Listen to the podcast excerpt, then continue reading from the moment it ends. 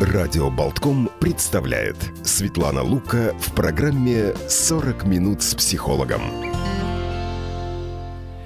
Программа «40 минут с психологом» и в нашей студии психолог, автор книг, ведущий блогов Светлана Лука. Здравствуйте. Здравствуйте.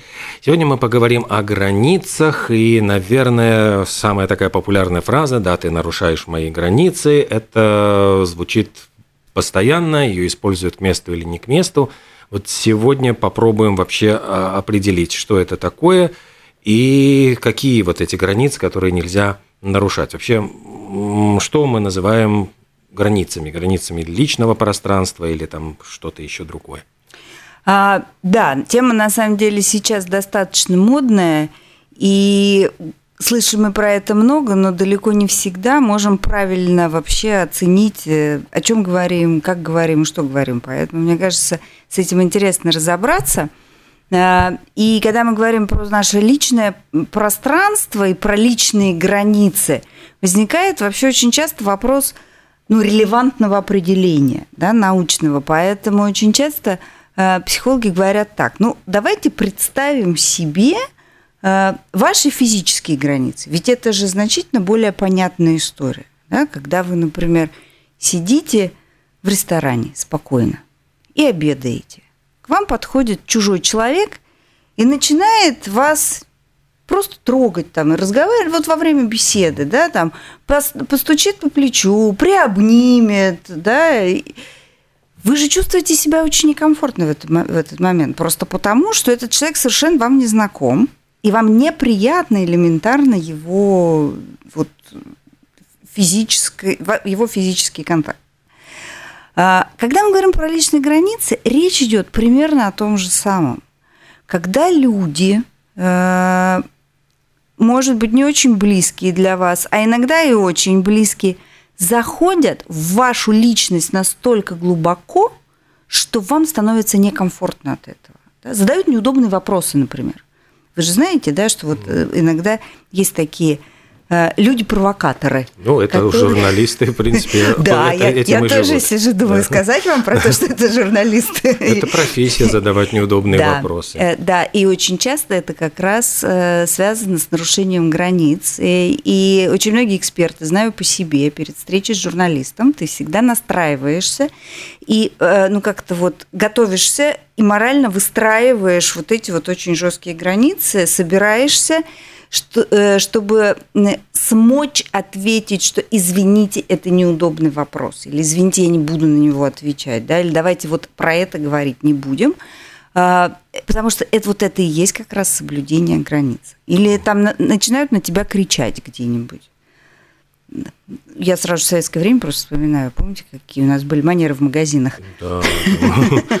Вот. А, и сейчас легко можно сказать, со мной так нельзя, не, не, не надо со мной так разговаривать. И это совершенно нормально, это вот именно и есть защита вот этих личных границ. Да? Мне неприятно. Я сразу же определю телефоны прямого эфира 67212 939, 67213 939. И я еще напомню, что можно писать нам в WhatsApp на номер 2306191. Присылайте ваши вопросы или звоните, задавайте вопросы. Кстати говоря, вот про границы очень хорошо тоже помню, когда приходила на интервью Марина Влади, и вот э, сразу говорят, граница, вот именно нельзя спрашивать ее про фильм э, «Высоцкий, спасибо, что живой», поскольку это вот очень деликатная тема, ей очень не, не нравился сам фильм, не нравилась э, сама трактовка, рассказ о том, что вот последний год жизни у него была другая женщина, и, ну, вот ей не хотелось как бы впутывать, и это сразу было сказано, что вот если вы зададите этот вопрос, она просто, э, интервью закончится, то есть она встает, уходит, и даже не отвечая на вопрос, просто разворачивается и уходит. Вот, это было довольно сложно, но могу сказать, что я задал этот вопрос. Ну, то есть просто когда это сложилась какая-то более доверительная обстановка, и очень осторожно, вот, делик... вот сам, понятно, вопрос, вот, как вы относитесь к фильму, это лобовой вопрос, а если вот как-то зайти и вдруг вот это был действительно вот прорыв, вот э, человек начинает говорить о том, как вот ее обидел этот вот фильм, как она вот ей показалось, что это было. То есть абсолютно по-человечески, то есть это была, с одной стороны, выстроена граница, но с другой стороны, вот ее оказалось, что можно было обойти. А, послушайте, ну когда мы говорим про границы, все-таки это не жестко выстроенная стена. Да? И вы очень правильно сказали про контакт, который у вас сложился. И с вами она уже была готова даже в рамках интервью обсуждать эту тему. Потому что вы сделали это достаточно бережно да, и, и деликатно. И тогда она ответила вам, ну, собственно, то, что чувствовала – тоже действительно выстроив свои границы и четко сказав, вот это мое, вот это не мое, вот здесь не нравится, вот здесь не нравится, вот здесь я чувствовала вот, э, вот такие вот эмоции, потому что. Поэтому мы как раз, про, когда мы говорим про границы, мы очень часто говорим, до какого момента мы готовы пустить. И вот здесь очень важным оказывается, а, кто виноват – да, и кто отвечает за эти границы. Потому что я очень часто слышу, ну почему вот со мной вот так? Да, почему он или она позволяют себе со мной так разговаривать, так со мной поступать? А потому что ты даешь такую возможность, говорю я каждый раз, угу. потому что это ты тот, кто должен себя защищать. Я тут опять могу вспомнить историю. Вот я читал мемуары Кита Ричардса, и он э, в группе прослыл ну, самым таким каким-то очень э, отмороженным музыкантом.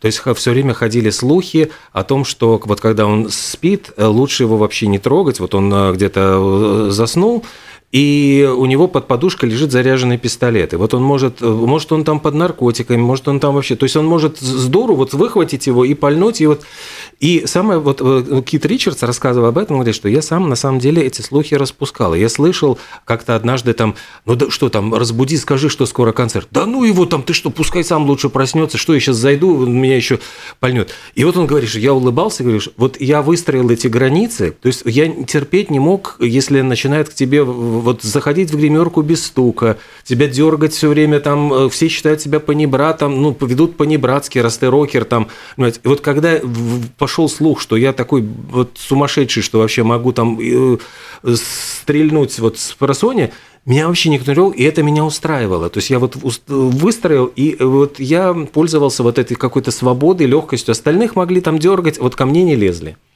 А, и вот вы сейчас рассказываете, а я вспоминаю, как я оказалась там много лет назад в Беверли-Хиллз, в Лос-Анджелесе. И, ну, в Штатах, в принципе, у них вообще заборов нет. Стоит дом, есть вот лужайка перед домом, всегда все открыто. А в Беверли-Хиллз двухметровые, абсолютно глухие заборы да, где вот живут как раз все вот эти звезды, за которыми следят папарацци, про которых мы так любим читать э, в желтой прессе, и за которыми следим. И вот это тоже способ выстроить какую-то границу, чтобы свое психологическое пространство, э, в данном случае просто физически огороженная вот территорией э, дома, в котором люди живут – чтобы хоть где-то чувствовать себя свободно, не под наблюдением. Я думаю, что это вот та же история. Э, и когда очень много людей, конечно, можно бесконечно фантазировать по поводу того, что вот есть люди с железными личными границами, э, но когда очень много вокруг, да, то есть большая толпа людей – которые все так или иначе направлены своим интересом на тебя, это безумно сложно. И поэтому вот э, очень часто звезды идут на всякие уловки для того, чтобы хоть каким-то образом защитить себя от э, внешнего мира, потому что границы, они на самом деле, они есть у всех, да, то есть если человек живой вообще в сознании, то у него угу. обязательно должно быть то пространство, которое только его. Да, потом дальше идет пространство, в которое мы готовы впускать близких очень для нас людей. Для каждого это свое. На самом деле кто-то туда впускает друзей, кто-то супругов, кто-то там детей или родителей. Здесь уже как жизнь сложится. Потом есть следующий уровень близости. Да, и так далее, и так далее. Есть совсем чужие люди, с которыми граница совсем далеко должна быть.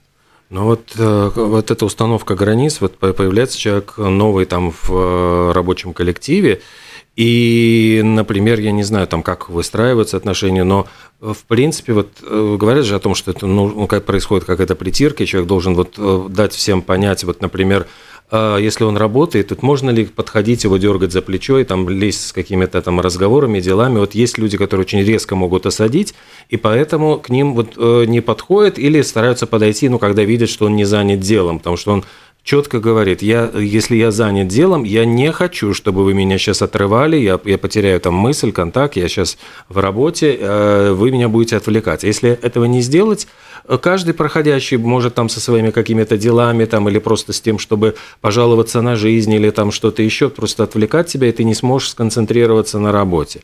Твои личные предметы на столе, то есть если ты там рявкнул, что кто-то забрал твою любимую авторучку, Э, больше у тебя не будут брать со стола вот, э, и не будут исчезать предметы, которыми ты там дорожишь, потому что потом тебе вот эту вторучку ты будешь искать и будешь бегать по всему, там, не знаю, отделу и находить ее на столе там у какого-нибудь другого сотрудника.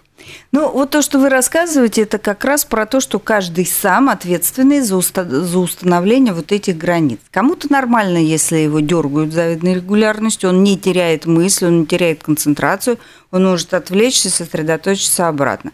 У кого-то нет любимой авторучки, да, а для кого-то это действительно вот часть его психологического пространства. И здесь каждый выстраивает эти границы и говорит, со мной так можно, со мной так нельзя. Но это на самом деле, ну, скажем так, человек с хорошо выстроенными границами, со способностью их защищать. У нас же есть другая ситуация, когда э, тебе некомфортно, тебе плохо, да, твои границы все время нарушают, а ты почему-то, ну, я знаю почему, не можешь об этом сказать, и ты вот страдаешь от этого. Вот это проблема, да? Э, хотя вот в первом случае еще хотела сказать, что когда человек хорошо выстраивает границы, было бы еще э, ну, неплохо их выстраивать в таком формате, чтобы не обижать других. Ну вот как это сделать, действительно, потому что есть же даже вот, ну, если возвращаться опять к рабочим ситуациям, а, есть там безотказные работники, даже вот начальник, вот когда ему нужно там что-то сделать, кто-то, кто будет дежурить в выходные. И вот есть какой-то сотрудник, который может рявкнуть, сказать, что я там, да вы что там, ну там еще залезли, ножки свесили, никаких этих вот, это мое личное время. А есть те, кто, ну да, да, хорошо. И вот чаще всего тогда будет дежурить вот именно этот человек, потому что даже начальник, может быть, ну как-то не захочет лишний раз вот цапаться с этим острым каким-то. Безусловно, потому что этот острый, он свои границы защищает, а второй, который, несмотря на то, что ему неудобно, несмотря на то, что у него, может быть, семейные планы, он все равно будет выходить дополнительное время, при этом очень часто не получая за это дополнительных денег. Да? Ну, потому что он такой. И, и от этого будет страдать семья, возможно, но он все равно будет вот так себя вести, ему будет некомфортно, но он будет так делать. Да, это вот такие вот особенности, это вот тот случай, когда я говорю, что это уже проблема, э, и в этом э, случае, если ты хочешь что-то с этим делать, то надо, надо менять. И это те самые ситуации, когда нужно разбираться с тем, до какого момента ты готов, когда не готов, и как э, сказать нет потому что есть масса людей, мы с вами это знаем очень хорошо, которые не умеют говорить «нет», безотказные. На них обычно все и ездят. И дома, и на работе. Но ведь, наверное, это появляется в какой-то период времени. То есть человек не рождается с этим, вот в какой-то период детства, наверное, там это закладывается, и, может быть, когда надо, может, даже с ребенком говорить о границах с ребенком не надо говорить об этом, потому что это то, что на самом деле формируется в семье. И первый раз для ребенка более-менее осознанное представление о том, что такое границы, появляется где-то в районе трех лет. Это вот этот очень известный кризис трех лет, который называется «я сам». Это когда ребенок начинает использовать местоимение «я». До этого он говорит о себе в третьем лице. Все, у кого есть дети, Э, помнят, да, что ребенок может себя называть как угодно, но он про себя говорит в третьем лице. Ваня пошел, Ваня съел, Ваня там чего-то хочет, э, Ваня поиграл, э, Ваня проснулся и так далее. А, и только в три года появляется я. Вот как только появляется я, да, это первая претензия на то, что мне нужны мои границы. Я, наконец, ощущаю, э, вот эту границу между мной как личностью, да, еще не сформированной, еще такую вот детскую, еще очень зависимую от своих родителей, но уже отдельная личность, отдельная от мамы и любого другого взрослого, и весь остальной мир. Первый кризис, вот э, и первый этап э, границ – это три года. И я всегда говорю, что это тот кризис, который во многом определяет дальнейшую жизнь. Да, кто выиграет в этой борьбе? Ребенок, который сможет отстоять свое пространство, пусть небольшое, пусть ограниченное, но хоть какое-то, да, где он будет принимать свои решения и делать свои ошибки. Или все-таки мама, которая будет отвечать за все и все контролировать. Второй очень важный этап – это подростковый возраст, да, когда дети становятся взрослыми физически и претендуют на взрослость психологическую. Это возраст сложный, наполненный конфликтами, родительскими страхами. Мы стараемся у детей отгрызть как можно больше их личного пространства. Они пытаются наоборот свое вот это вот личное пространство, как можно больше его получить. И вот эта вот борьба, которая, конечно, все время происходит как раз вот на границе личности. И опять, насколько здесь а, победит или не победит ребенок. Ну, победит, наверное, здесь это не, не совсем правильная дилемма, потому что границы ровно в этот момент и формируются. Да? Со мной так можно, со мной так нельзя. Что делают дети? Они начинают географически себя отделять. Это закрытые двери в комнату. Да? Это наушники, чтобы не слышать, что им все время говорят а, ну, то есть это претензия на то, чтобы, например, не быть все время на телефоне, а, когда они встречаются с друзьями. Это может, могут быть разные э, ситуации, в которых дети пытаются получить свою свободу вот, ну, в ограниченном пространстве.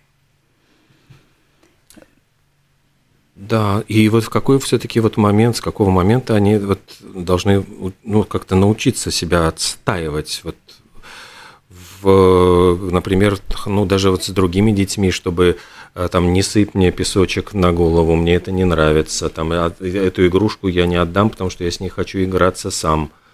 А вот это как раз происходит вот после кризиса трех лет, то, что вы говорите, вот этот период до школы, это как раз научиться обрисовывать свои границы и вообще свои желания, и со мной так можно, и со мной так нельзя. Э, во время детских игр мы, как обычно, любим с детьми ходить на прогулку. Ну, у тебя вот мальчик машинку отбирает, ну дай ему поиграть, будь угу. хорошим мальчиком. Мальчик другой взял машинку, отломал от любимой машинки колесо. Ну, ничего страшного, говорим мы другому мальчику, не задумываясь о том, как сильно страдает наш собственный, угу. да, у которого для него эта машинка – это часть его. Это вот возьмите у вас вашу персональную машину, оторвите у нее колесо, и ничего страшного скажите. Вот как вы к этому отнесете? Ну, у ребенка же то же самое. Да? И вот здесь мы говорим, будь хорошим для другим. Чему мы учим, да? Ведь если ты позволяешь с собой вот так, ты будешь хорошим мальчиком. А дальше продолжаем. А если ты будешь хорошим мальчиком, я буду тебя любить. А если не будешь хорошим мальчиком, я тебя любить не буду. И вот отсюда очень часто растет вот этот комплекс, когда мы хотим понравиться всем. И во взрослом возрасте мы приходим на работу не можем сказать нет, потому что, э, потому что мы хотим всем нравиться, потому что мы боимся, что к нам будут плохо относиться, мы боимся, что нас уволят. Э, ну, я не знаю, чего мы еще боимся, каждый боится своего, да, но это вот из страха, что если мы не будем хорошими для всех, а будучи взрослыми головой, то мы прекрасно понимаем, что для всех никогда хорошим не будет. Кто-нибудь обязательно будет недоволен. Но это очень страшно. И вот мы начинаем играть вот в эти игры, становясь хорошими в ущерб себе, в ущерб семье часто, в ущерб собственным детям, ну вот лишь бы про нас хорошо думали. А растет это сюда вот из этого вот периода дошкольного часто. А, как вот, э, если мы говорим ведь о границах, это не только э, границы ребенка, но и, если мы говорим про семью, это границы между э, супругами и границы вот между действительно взрослыми и детьми. Как здесь выстраиваются эти все границы?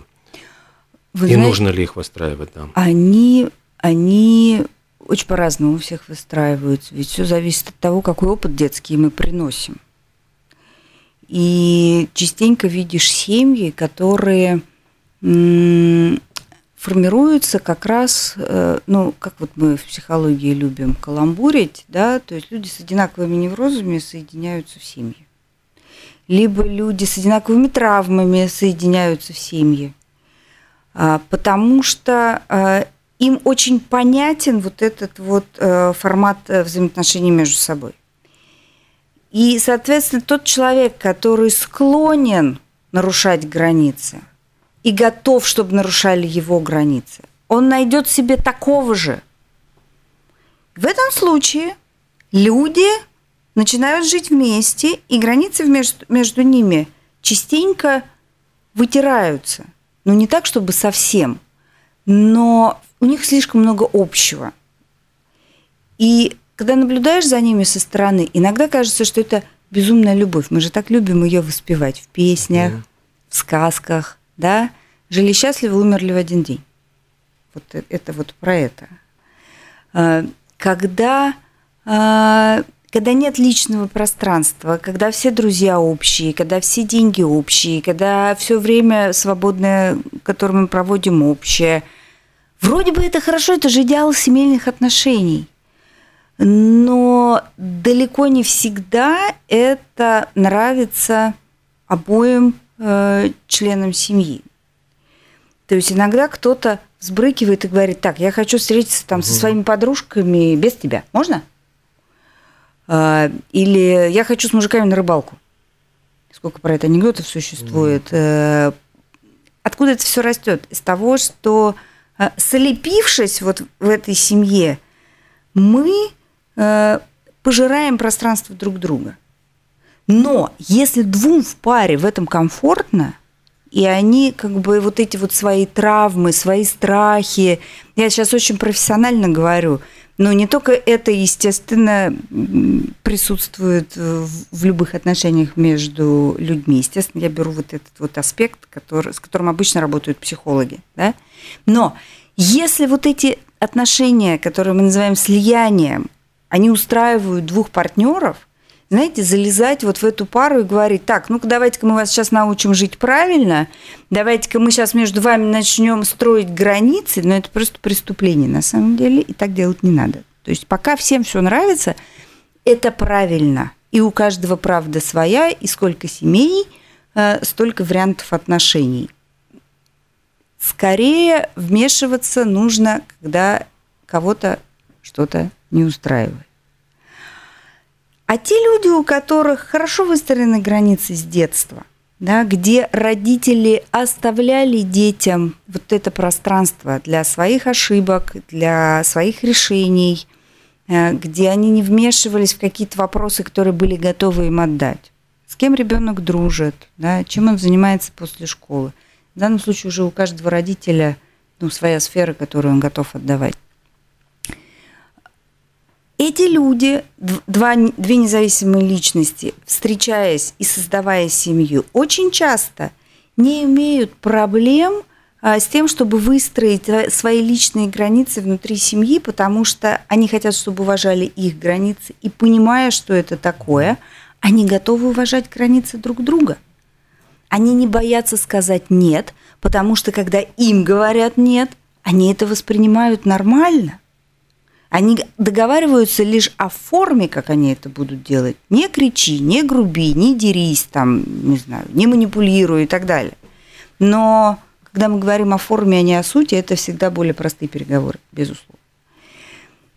И они живут совершенно по-другому. И если взять пару, которая вот так вот слита между собой, и у них все общее, и вот они везде шерочка с машерочкой идут вместе, это одна история – и две независимые личности, которые точно так же могут прожить счастливую жизнь, имея каждый свой круг друзей, независимый от партнера, имея каждый свой профессиональный интерес или свое хобби, независимо от партнера. Да? И они живут полной жизнью, просто они другие, у них с границами по-другому. Мы взяли сейчас две, две крайности. Угу. Да? Естественно, посередине между этими двумя крайностями все то многообразие трудностей и решение этих трудностей в семейных э, конфликтах, в семейных отношениях, э, прохождение этапов каких-то, созревания э, личностного внутри семьи, да, вот это все между вот этими вариантами крайними. Э, я думаю, что сюда вот как-то примыкают две большие темы. Э, например, соседи, то есть вот приезжают люди в другой, в другой район, условно говоря, вот э, навязчивые соседи, которым кажется, что вот это вот все должно быть обязательно, что можно ну, вот прийти без предупреждения, там, не знаю, с караваем, а давайте посидим там за столом там, или что-то еще. И, например, они не понимают, что эта семья, может быть, не хочет такого тесного общения, или она не привыкла, ну, когда незнакомые люди назойливо предлагают им общаться. А, вот это, например, насколько вот где здесь вот выстраивание границ необходимо – ну, мне кажется, здесь э, та же абсолютная история, да, если э, соседи ходят все время и себя навязывают, э, хотя еще вопрос, почему они ходят и себя навязывают, потому что у нас есть некоторый миф, ну, примерно как про счастливую любовь, угу. да, что вот э, соединяясь, нужно вот уже все, все, все, все, все, все сюда принести и всего себя отдать, да, в эти отношения также и про соседство, да, что хорошие соседи должны угу. приглашать друг друга в гости, проводить вместе праздники и так далее, и так далее. А, это миф, потому что не все соседи на это готовы. Поэтому а, на самом деле, наверное, корректнее, когда э, тот, кто приходит, спрашивает, а как вообще сосед угу. от того, что он пришел. Но и тот, кому все время ходят и навязчиво предлагают общение, тоже всегда может сказать, извините, пожалуйста, я не готов так часто общаться. Да, я с удовольствием поговорю с вами через забор, или я с удовольствием встречу с вами на улице, что-то обсужду. Или если вдруг мы, вы хотите там, ну, провести время вместе, давайте договариваться заранее, выделим для этого там место, время и четко вот обозначим регламент. Вот таким вот образом не не нарушая добрых взаимоотношений, да, но выстраиваем границы, вводя определенные правила. И здесь, мне кажется, совершенно нормально сказать, вы знаете, мне некомфортно, когда вы неожиданно ко мне приходите. Угу. У меня могут быть свои планы, у меня может не быть настроения. Пожалуйста, отнеситесь с уважением к тому, что со мной, э, ну вот, э, к моей личной жизни. Все, это границы, которые очень четко выстроены. Другой вопрос, конечно, что очень часто про таких людей крутят у виска и говорят, что они какие-то странные, угу. там вот буки. Ну, пусть это будут проблемы тех людей, которые выносят такие оценки. Я думаю, что каждому из нас важно понимать, что мы все разные, и границы а, у каждого разные. Для кого-то а, вот его, не знаю, территория квартиры, участка, да, вот она его-его, и он далеко не всегда готов впускать туда незнакомых людей. И это совершенно нормально. Кстати, вот э, я вспоминаю историю. Это реально было на съемках. Я сейчас совру, конечно, не скажу, какой фильм снимал советский, но режиссер решил поместить актеров, дескать, вот в условия деревни. И он их поселил в дома обычных ну, вот, людей, чтобы они вот вошли в образ. И там приключилась не очень хорошая история. То есть, вот как ни странно, этот как, как какой-то маятник. Вначале сельчане, которым вдруг вот поселяют, э, условно говоря, в хату там, народного артиста, там, одного, то есть, вот, которого они видели на экране, они просто вот, ну, не верили, вот, ну, то есть, они, э, это небожители все такое. И через какое-то время вдруг этот маятник качнулся в другую сторону, то есть, значит, в это, ну, хозяин дома, там к нему приходят друзья выпить, они зовут этого артиста, ну, посиди, выпей с нами. Он пытается им объяснить, ребята, я здесь работаю, я, мне завтра на съемку, я не могу, вот э, я завтра, меня режиссер просто убьет, если я выйду пьяным на съемку. И они начинают, вот ты начал, значит, вот э, не хочешь с нами выпить, ты нас не уважаешь, ты загордился, ты зазвездился, а сам ты кто?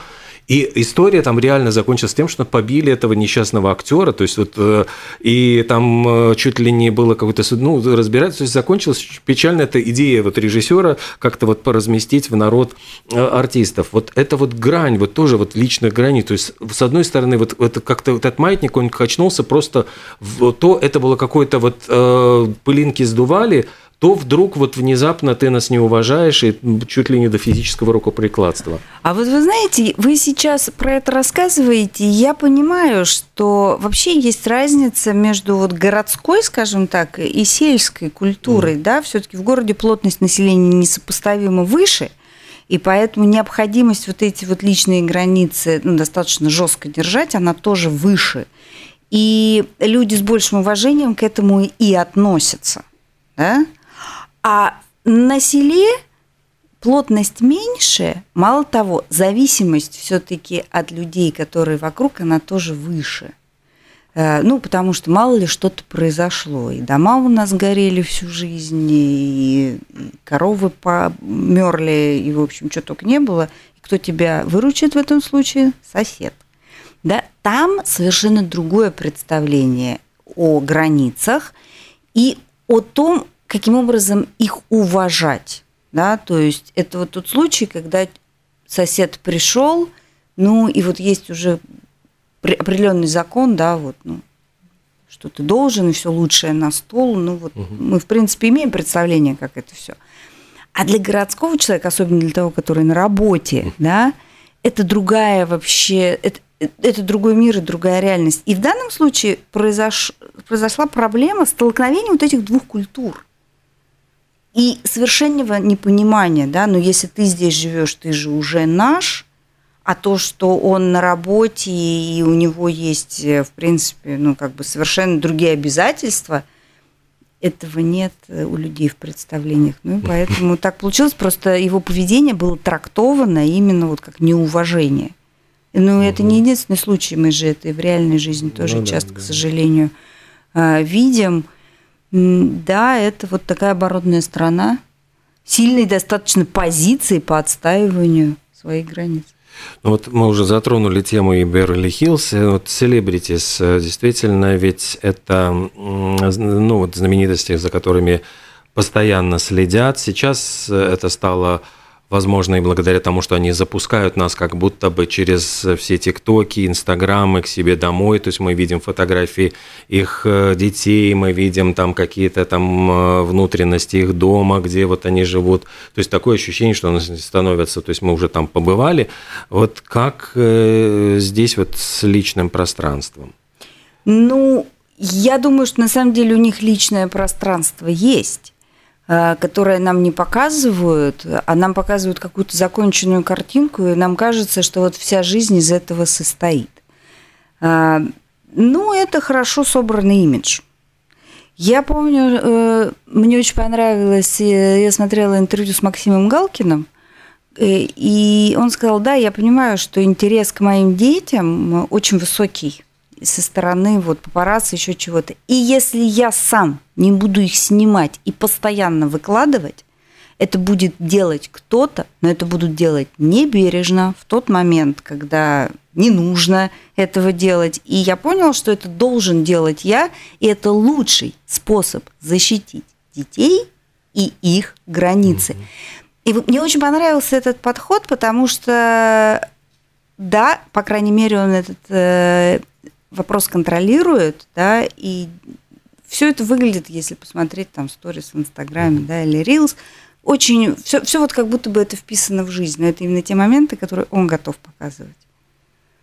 Да? А все остальное, а, где происходит реальная жизнь, она очень хорошо скрыта от зрителя. Потому что за многими знаменитостями прямо вот такое ощущение, что папарацци следят днем и ночью, и вот если он там э, вышел, условно говоря, не в той там подобающей одежде или где-то там мелькнул, там следят за ссорами, там как трактуют постоянно вот Бен Аффлек с э, Дженнифер Лопес, где бы они ни появились, все время вот э, видно по этой фотографии, что они спорят между собой, значит, у них все неладно в совместной жизни, хотя сам Бен Аффлек, по-моему, он шутил, он говорит, да просто у меня лицо такое все время страдальческое, ну, я вот, ну, такой вот, я из-за того, что я не выгляжу счастливым, это не значит, ну, то, то есть, ну, у меня, у меня вот обычно грустное выражение лица, и вот что я могу поделать? А вы все время делаете вывод, что, значит, я несчастен в отношениях, мы очень любим друг друга, мы очень счастливы, то есть он все время, как уже мантру повторяет, только отстаньте от нас. Ну вот только отстаньте от нас, да. Конечно, это тяжело, это большой груз, да. Это та цена, которую человек платит э, за то, чтобы быть известным. А да? ведь они даже и расстались вот в первый раз именно из-за того, что вот за ними все время следили, они не выдержали тогда этого давления, mm-hmm. они решили расстаться. Ну, потому что на самом деле любые отношения, они требуют тишины, да, и когда тебя постоянно вот трясут и перемывают э, какие-то твои истории, это то, что создает дополнительные конфликты. Там своих-то, в принципе, наверняка хватает, как в любой нормальной паре, да, а тут еще все это подогревается извне. И нужно здесь быть, конечно, очень устойчивым и высокопрофессиональным, чтобы к этому правильно относиться с этой точки зрения, собственно, почему так э, много, даже не много говорят, а почему всегда приятно видеть, да, какие-то голливудские пары, которые много-много лет прожили вместе. Но давайте посмотрим, что это за пары, личная жизнь которых всегда была за закрытыми дверями, да, которые никогда не позволяли перетряхивать вот все-все мелочи их отношений. Эти пары и сохраняются, да, а там, где все на виду, к сожалению, э, часто все это приводит к разрыву. Кстати, еще вот одна ситуация, кроме соседей, это свекровь. Вот, в принципе, вот это такой классический пример, вот как установить эти границы, потому что ведь, а, наверное, это еще есть психологическая проблема – Э, ведь женщина по-прежнему считает ну, своего сына, как бы, вот, что она имеет полное право вот, контролировать жизнь своего ребенка. И вот кто это такая еще другая женщина, которая, значит, вмешивается в это. И вот эти вот отношения свекрови и невестки, они очень тоже ну, всегда болезненная тема. Они всегда болезненная тема, потому что там действительно идет борьба, по большому счету, за границы. Да, за границы новой молодой семьи, которые уверенно нарушаются родителями, потому что, потому что это же дети. И эти родители э, иногда, да, идет соперничество за сына, а иногда принимают в родительскую семью сына, э, и теперь ты будешь нашей дочкой, да, и, и ее границы начинают нарушаться с той же уверенностью, mm-hmm. с которой привыкли нарушать границы сына. В другую сторону работает точно так же. Когда мы говорим про семью ну, молодой жены, да, соответственно, про mm. тещу и, тест, и тестя. А, и вот здесь, конечно, ну, я как психолог, сталкиваясь с подобными ситуациями, я всегда говорю о том, что границы молодой семьи нужно выстраивать очень четко, и это уже ответственность молодых – какие бы они ни были, там опытные, неопытные и так далее, это первое, что, это первое испытание, которое они должны пройти, да, отстроить вот эти вот границы, за которые не будет проникать никто, да, и в том числе родители. Ну, дальше, опять же, индивидуально, кто насколько вот готов э, с этим ну да, мириться. вот воспитание ребенка, то есть опять-таки вот это дело все-таки, наверное, родителей, то есть они, Конечно, они должны появляются говорить, что... свои дети, да. а тут бабушки, угу. дедушки со своими рецептами, вы молодые ничего не понимаете, а мы вас уже вырастили, поэтому теперь давайте нам вот этого маленького, сейчас мы его растить начнем э, по той же программе, да, как обычно молодые реагируют. О, очень много знаю угу. семей, где бабушки говорят, а мне внука не дают. Угу. Вот привозят раз в месяц на три часа, говорят, больше не надо. Ну да, потому вот что... границы, да, выстроены. Бабушка может и там конфетами перекормить, и там мало ли чего там разрешить ну, того, что... Разное да. бывает, да, поэтому... Э, ну, то есть вот здесь, здесь все очень по-разному, но отстроить те границы, которые молодые чувствуют адекватными, в отношениях со старшим поколением с обеих сторон. Это очень важно, да. Вот, может быть, уже подводя итоги, в какой момент слабые границы становятся проблемой? А когда вы чувствуете, что что-то не так, когда у вас появляется раздражение, когда у вас появляется обида, когда у вас появляется гнев, это всегда маркеры того, что что-то идет не так. И нужно сразу же разбираться, что в этот момент происходит нарушают ваши границы. Или, или это что-то еще, да, или там, не знаю, кто-то не, не отвечает вашим ожиданиям, это другая тема. Но когда появляются отрицательные эмоции, вот на, э, в общении с другими людьми. И, как правило, это все-таки агрессия, либо обида, потому что обида – это некоторая пассивная форма агрессии, скажем так, да, когда ударить обратно не могу, ну, поэтому обижусь. Угу. Ну, вот это с незнакомыми людьми, это, как, конечно, какие-то общепринятые правила, то есть, что незнакомые люди не могут тебе там хамить, грубить, тебя трогать, то есть это вот все тоже выстраивается, как бы так закладывается в человека. Ну что же, спасибо большое. Сегодня мы поговорили о границах. Светлана Лука, психолог, автор книг и ведущий блогов. Сегодня была в нашей студии. Спасибо большое. Спасибо. Всего доброго, хорошего дня, до свидания. До свидания.